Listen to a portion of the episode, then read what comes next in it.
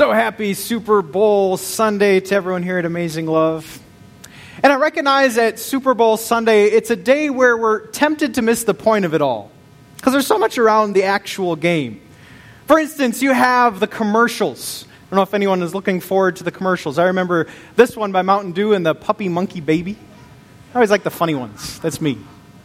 Uh, you have the food. Anyone doing uh, pizza or chicken wings? Pizza or chicken wings? Chips. How about chips? Okay, we're doing chips. Not pizza and chicken wings, by the way. Um, you have the halftime show. Justin Timberlake, who is not bringing back NSYNC, I guess. Um, something to look forward to. But um, uh, you also have the social environment. Maybe you're going uh, to be with friends. And because of all of these things in the periphery, it's easy to miss the point that this is all about football. And to confirm my theory, I was just wondering is anyone willing to admit they're, they're looking more forward towards the commercials than the game? Anyone? More forward to the, the, the food than the game. More forward to the social environment. Okay, a few people. Or, or the halftime show. Anyone? Right? Yeah, and, and that happens, right? It, it, it's easy to miss the point of the actual game, and that's okay. That's okay. Uh, I consider that there are other days and other circumstances like this.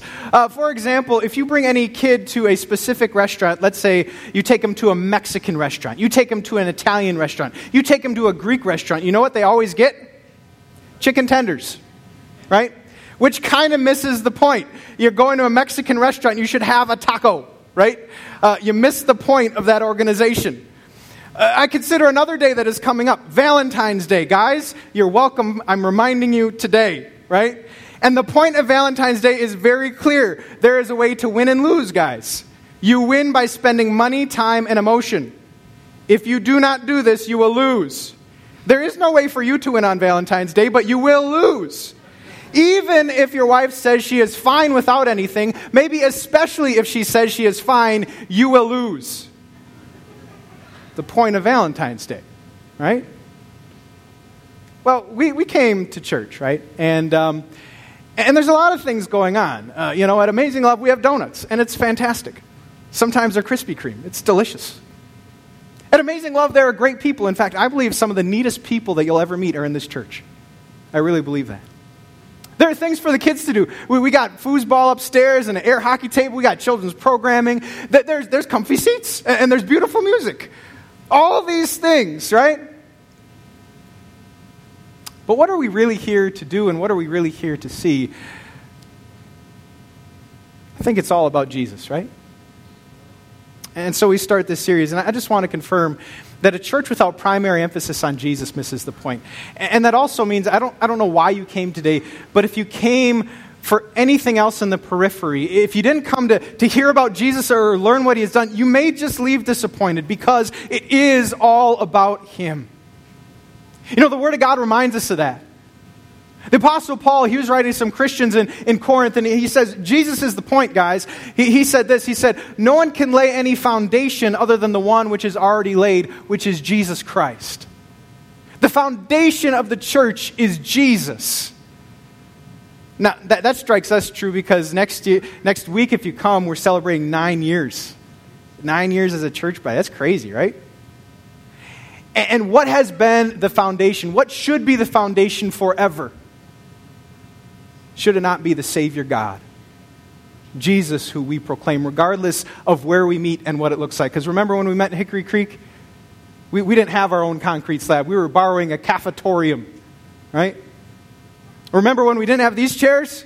Yeah, we had some folding chairs. They hurt my butt after a while.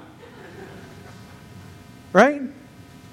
But none of those things really mattered because we recognized, even when we first gathered, this was going to be about Jesus. On Him we build. This is about a, a, message that the world desperately needs to hear that when we were His enemies, Christ died for us. That He's so radically loving, He loves the unlovable, which is us, you and me. And this Jesus, He, he is the, the hope in uncertain times. He is peace in troubled seas. He is the light in the darkness. And an amazing love, we have called him love. We have called him Lord. And he's the point, he's the central figure. And so we begin this series called Jesus. And I wonder, what can you expect through this series? You know, I was reading my personal devotion, and, And one of the things uh, that has been emphasized in this church, have I ever encouraged you to read your Bible? Have you ever heard that before? It's like I have two soapboxes read your Bible and invite people here. Right? That, that's it. I stand on them a lot. Read your Bible, invite people here. That's all. Okay? Well, I was, I was, reading from Colossians this past week, and it was telling me, you know, what Paul's desire was for his church. Uh, look at these beautiful words. He says, My goal, this was Paul the pastor, that they might know the mystery of God, namely Christ, in whom are hidden all the treasures of wisdom and knowledge. Would there be anyone willing to admit they need some treasure of wisdom and knowledge? They need some, something more than, than what has been offered through the greatest TED Talk. They need something that only He can reveal through His Word. And that's really what's at stake when we gather to look at Jesus. He can reveal things, He can confirm things, He can give things that no one else can. In fact, He said, I came to give you life and life to the full. No one else is offering that. So today we begin our journey on our Jesus series, and uh, we're going to take a look at his earthly ministry. Uh, today we're going to take a look at, at when his earthly ministry began. And it kind of reminds me, sometimes we, we see how other people began. I consider a Tom Brady.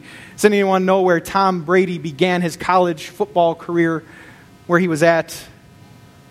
Michigan, right? And now Patriots for 18 years? Does he really need another ring? Come on, share.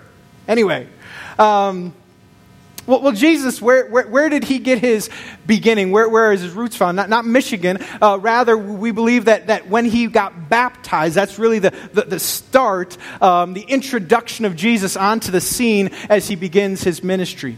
And so we're going to take a look at that and, and see what happens there.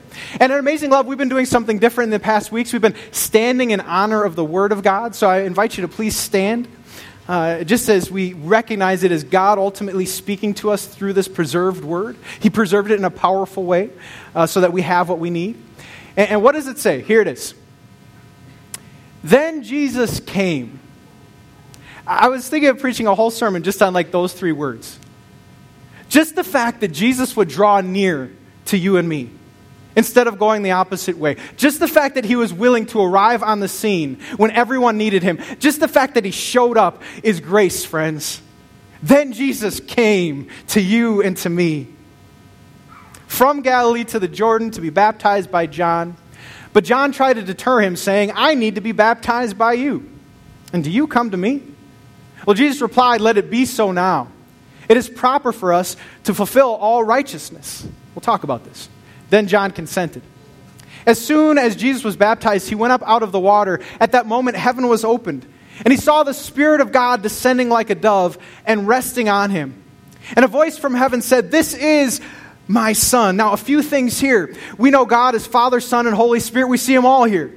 Spirit's the dove, Father's the voice, and here Jesus is not being called a good teacher, is he? He's not being called a good man or a historical figure or a prophet, even. What is he being called? Son of God. Son of God. To everyone or any other organization that would like to say he's anything but, they have not heard this word. Jesus is the Son of God, whom I love, and with him I am well pleased. These are words we get to talk about before you sit down. Can you find three people and tell them, lead by example? Lead by example. Lead by example. May be seated. May be seated. I became a homeowner a couple years ago. Any homeowners here? It is amazing what you learn based on what breaks in your home. You know what I'm saying? I don't know if you had any breakage happening lately. In the past three years, I have learned how to fix, uh, well, this year was a refrigerator. I had to put a heater in a refrigerator. Isn't that crazy? Right? Um, I had to fix um, a door handle most recently. Um, I had to fix our dryer. I mean, a lot of different things. But, but if, if you learn what I've learned, sometimes you come to a repair that is above your pay grade, right? That no YouTube video can really help you with. And for me, it was in the laundry room. There, there was a vent leading outside, and there was moisture building around the vent, and I saw which was every homeowner's worst nightmare. It is mold. You guys are smart, right? Black mold, right? And I knew immediately I couldn't handle it. So what do I do? I call actually a member here, and uh, who happens to be a lot smarter, a master builder, and sure enough, was able to help me with my mold problem. And I think, anyway, that I don't have mold in my house. Or I'd like to believe that. I'd like to believe that, right? My point of bringing this up, though, is that don't you recognize there is wisdom in knowing when to ask for help, right? That's the first thing. There's wisdom in recognizing when you need help. A few years back, before Siri and GPS, people would get lost in their cars. It was, it was, it was a common thing. And, and something that you would do is, is you would be a guy driving and you would not want to pull over. You would not want to admit you were lost, even though your wife knew, right? And yet there was no wisdom in this. there was no wisdom in keeping going in the wrong direction and wasting time and gas money and all of that. No, it was always more wise to stop at the gas station and ask people, Where am I going? There's wisdom in recognizing your need for help. Well, I got a point, friends, as we turn to the Word of God, which we're focused on. We look at John the Baptism, John, John the Baptist, and he is wise. He's so wise. In fact, Jesus calls him one of the greatest people who ever lived. I don't know if you're familiar with the acronym GOAT. Anyone heard that? Greatest of all time. John the Baptist is the goat of humanity after Jesus. Here, here's my proof. Uh, it says, this was Jesus talking. Truly I tell you, among those born of women, there has not risen anyone greater than John the Baptist. That's a pretty good declaration. And one of the things I see is, is that he is so smart. He is the goat for, for one singular reason because he recognizes what he needs. In our lesson, it says, I need to be baptized by you. He understands who Jesus is. This is the Lamb of God. This is the Savior of the world. This is the one who brings gifts. John can't help Jesus. Jesus needs to help John. And this is spiritual wisdom. Friends, I don't, I don't know if, if you're new to church or if you've been walking with, with Jesus for a long time, but, but I need to tell you where wisdom spiritually starts and where it ends. Wisdom spiritually starts and ends by recognizing your need for Jesus' help, by humbling yourself and saying, I need direction.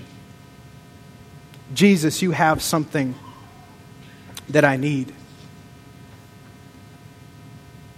And what's interesting, and maybe what stops us from doing this, is because needy people in this world aren't so fun.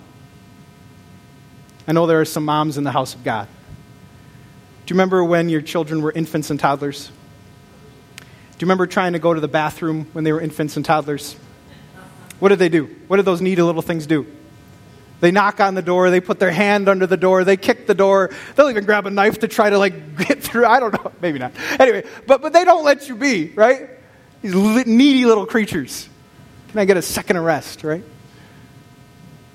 We're, we're, familiar also, you don't have to be a mom to know needy people. We have a needy, maybe a boyfriend or a girlfriend along the way, and that's why you cut it off. Maybe it was a needy friend along the way. And, and needy people are hard for us because we don't have um, unlimited bandwidth, right? We don't have unlimited energy, right? We have specific time, right? we need to recognize today is the almighty power of Jesus Christ.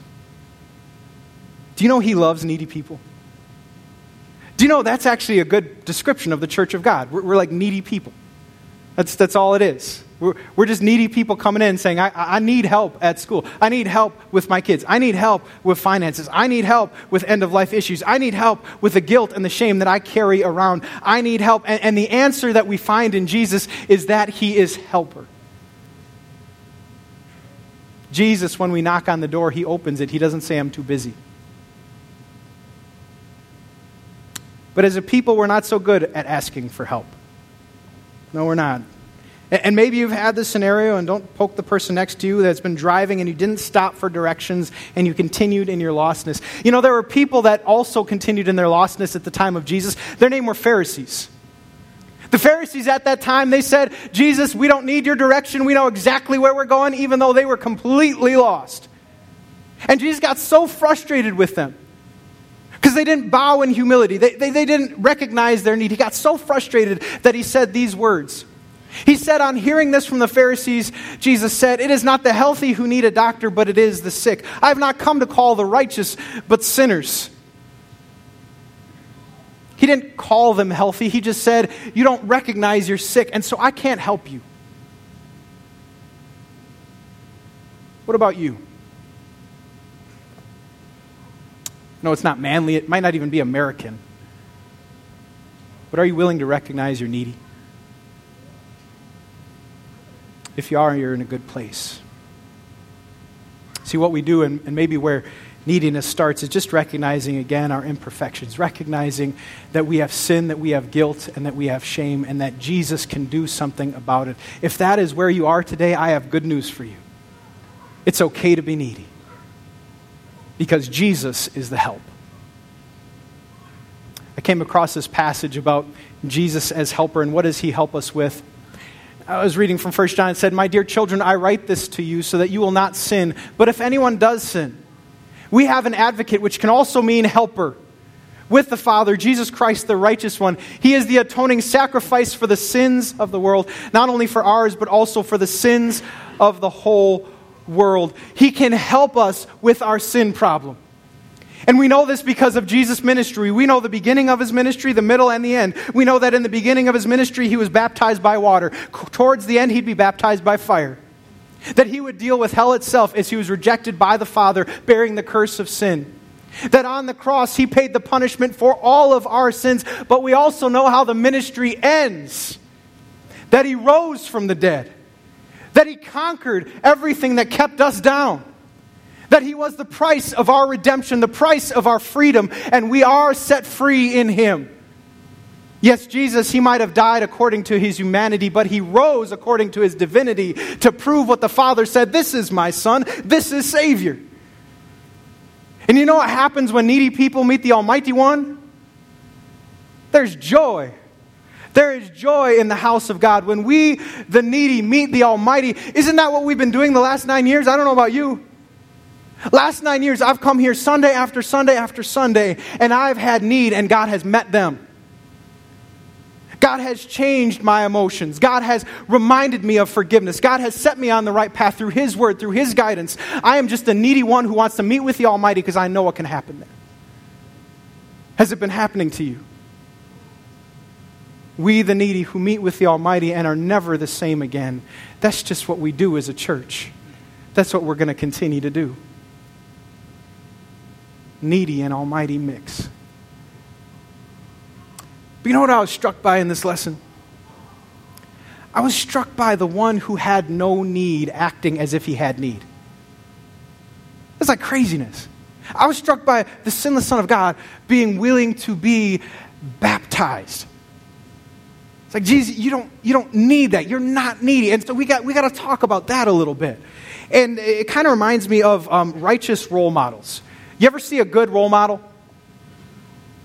I was uh, watching uh, some sports stuff last night, and TJ Watt, the uh, man of the year, because of all what he did with the hurricane uh, in Houston area, right? And, and he's kind of that righteous role model, right? It, it's something to aspire to. And I think our world needs righteous role models, doesn't it? Right? We need that in government. We need that at home. We need that in school. We need that in church. Righteous role models. I don't know if you've ever been a parent trying to be a righteous role model when it came to eating. You ever been at the dinner table and, and the kids are like this? Right? You got to be a righteous role model, though, don't you? And, and for me, who struggles with vegetables, right? Have, by the way, have you ever walked into a house that was cooking broccoli? And you were just like, someone has the flu. But no, it's broccoli. Just, just kidding. Right. Just, it's broccoli. It's a great smell. Sorry, broccoli lovers. I don't like broccoli. But anyway, uh, what, what, do you? I feel like uh, what, what, president didn't like broccoli? Anyway, um, but what do we do? Even though broccoli was made and it's not our favorite, as a parent trying to teach our children, we grab the big broccoli and we bite it. We go, mmm, tastes good. Right? And this technique also works when your spouse has messed up the meal. Mmm, it's a keeper. It's burnt, right? think you forgot the salt. Anyway, right? And this is just what we do. We're, we're righteous role models. And, and this is, again, what Jesus is doing. Look again at the verse. It says, Jesus said, Let it be so. Just, just let it be. I know it's, it's weird. I'm not needy. I, I know I should give something to you, but let it be so we can fulfill all righteousness. Now, right now, he's starting his ministry. 30 years prior to that, scripture is pretty silent, but what he was doing in those 30 years was fulfilling all righteousness. Every day he woke up, he was living right before God under the same laws so that we through faith could accept that righteousness, so we could be credited that righteousness. And right now, as he is being baptized, he is just giving us the proper posture. That's all he's doing. He's trying to fulfill all righteousness by teaching us what it is to receive grace. And so here was the phenomenal statement that just ran in my mind that the one who had no need acted as if he had need, so we would have the proper posture. The one who had, let me say it again, the one who had no need acted as if he had need, so we would gain the proper posture. So that when it came to the things of God, we would not reject them, we would not run away from them, but if Jesus did them, we would just eat the vegetables just like he did. Right? So Jesus is modeling receiving that grace in baptism. And baptism, it is so much better than broccoli. That's where my illustration limps, friends. So much better than broccoli. What is baptism? Okay, that's a good question. I'll never forget playing with these as a child. I've used this before as my illustration for baptism. Remember these capsules? What happens when you put them in water? It's magic, right? They're no longer capsules, are they? I have, does anyone know what this is? You see? It's a butterfly, right? And that's another good example, right? What does a butterfly do? A butterfly was once a, a caterpillar that goes into chrysalis and comes out completely new. What happens in baptism? We might start somewhere, and then God transforms us through the water, through what He is doing, not what we're doing. Consider what Titus says baptism is. Titus says it's a washing of, can you say that word? Rebirth. And, it can also be one of renewal. So if you've already been a Christian, you get baptized, you can be renewed in it. But many of us were reborn through our baptism. Many of us were baptized as infants because of the grace of God that He gives to us in the sacrament. How awesome! And it's needed. It's needed. It reminds me of a conversation Jesus had with Nicodemus. Remember this conversation? And Nicodemus was like, How do I be right with you? And Jesus was telling him, I, will tell you, you got to be reborn. And Nicodemus was like, Reborn? And he was thinking about a physical birth, like, how am I going to, you know, mom, I need to go back in the, you know, and that doesn't work. Read it. That's what it says. He was really wondering, how do I be reborn physically again? But he wasn't talking about a physical rebirth, was he? He was talking about spiritual rebirth. And how does spiritual rebirth happen? He said very truly, no one can enter the kingdom of God unless they are born of, can you say that word? Water and the Spirit, which is a direct reference to baptism. Because through water and the Spirit, we're made alive. Peter on Pentecost says, Repent and be baptized for the forgiveness of your sins. Forgiveness is offered in these beautiful waters. He wants something for you, He wants to give you something in this tremendous gift. But I wonder, how good are you at receiving gifts? Would your spouse or the person next to you say you're good at receiving gifts? I'm working on it. There, there, are, there are days when it's easy. Like sometimes for your birthday, you might expect a gift from your spouse. Okay. So, but, but you know what? The gifts are really hard to accept. The ones that are way beyond what you think you deserve. And again, none of them are deserved, but, but have you ever gotten one that goes way beyond what you think you deserve? You ever got one of those? For me, my, my common reaction in getting those is always like, no, I can't. you should have it back, right? For me, I'm intimidated by it because I'm like, if this is merit based, you must know I am not worthy of this one. Please, no, right? You're, you're, fearful of the pressure. And so those big gifts kind of make you reluctant to accept them because they're just so far beyond what, what you know you deserve. But Jesus is teaching us a different way. And what Jesus is teaching us, I believe, is to accept. Well, has anyone gotten a Lexus with a bow? Yeah, no one. All right, stop making those commercials. But Jesus is teaching us um, to receive gifts we don't deserve. Right? That's his posture. You need to baptize me. Why? So that me can model what it is to graciously receive something I don't even need. So that needy people might get in the habit of understanding where faith ends and where it begins. It ends and begins all by receiving the gifts that we don't deserve. In fact, that's what I love about infant baptism. When I couldn't speak anything, when I couldn't produce anything, I was given the gift of God for my salvation, something far beyond what I deserved. But you know what's interesting? Walking with God this understanding gets blurred because after a while, I don't know if your experience is like mine, after a while I think, well, I have done stuff for Jesus. Maybe now I've deserved some of these gifts. You ever been there? I have walked with Jesus, and now the line is blurred. Now maybe I'm trying to think that, that what I have is merit based. And I'm here to remind myself, and I'm here to remind you that we began in grace, and we continue in grace, and we're going to end in grace.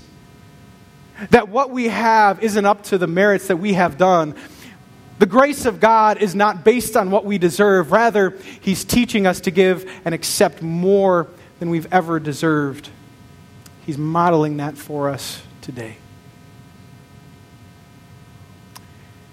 And so today, if there's anyone who hasn't been baptized, or maybe their children were not baptized, receive the gift. It is an invitation. Receive the gift that He offers. And for some of us, maybe most of us who've been baptized, we have other work to do. Our homework is a little bit different. Our homework is this we need to remember and find a reminder of what God did for us. I was thinking in these moments, maybe we could just remember it in fact, I know I have you talk sometimes. Could you just spend a minute or two, talk to someone next to you, and tell them when and where you were baptized? When and where you were baptized? When and where you were baptized?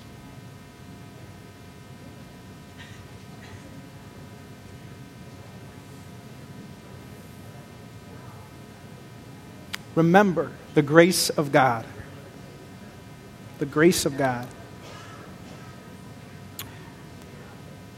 And so for me,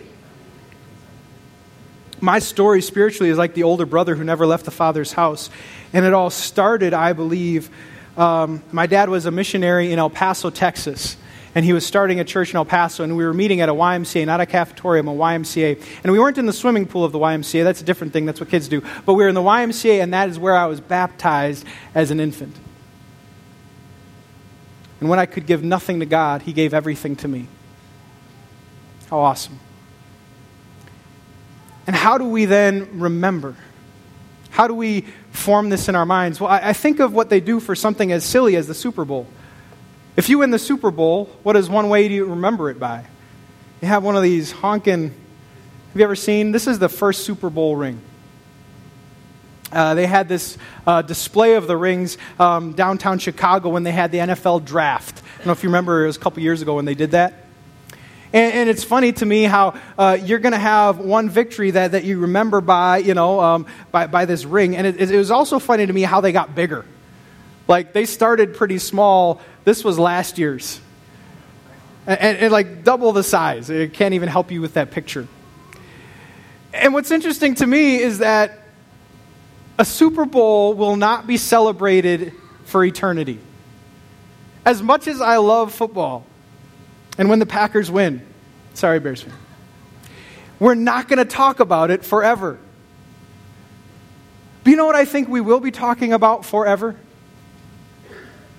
The grace of God to the undeserved. And if that's what we're going to be talking about, why aren't we remembering it? Why aren't we reminding ourselves of it more and more and more? So I don't know what your solution is. I don't know if you get a ring. I don't know if you get a mirror. I don't know what it is. I don't know if you start your prayers saying, Remember my baptism when I could do nothing. You gave me everything. I don't know what it is, but I would love for you to remember what our God did for us as He Himself modeled what it was to receive grace. Now let me pray for you as we close. We pray. Heavenly Father, I thank you for your Son, Jesus Christ, who is my Savior. I thank you for the humility he had to receive what he didn't need. Help us to receive your gifts of grace, not deny them from a sense of pride or a sense of overwhelmment at the cost of the gift, but just receive them in appreciation of the riches of your grace. Strengthen the faith of all who've been baptized and lead many more to receive this precious gift. In Jesus' name, amen.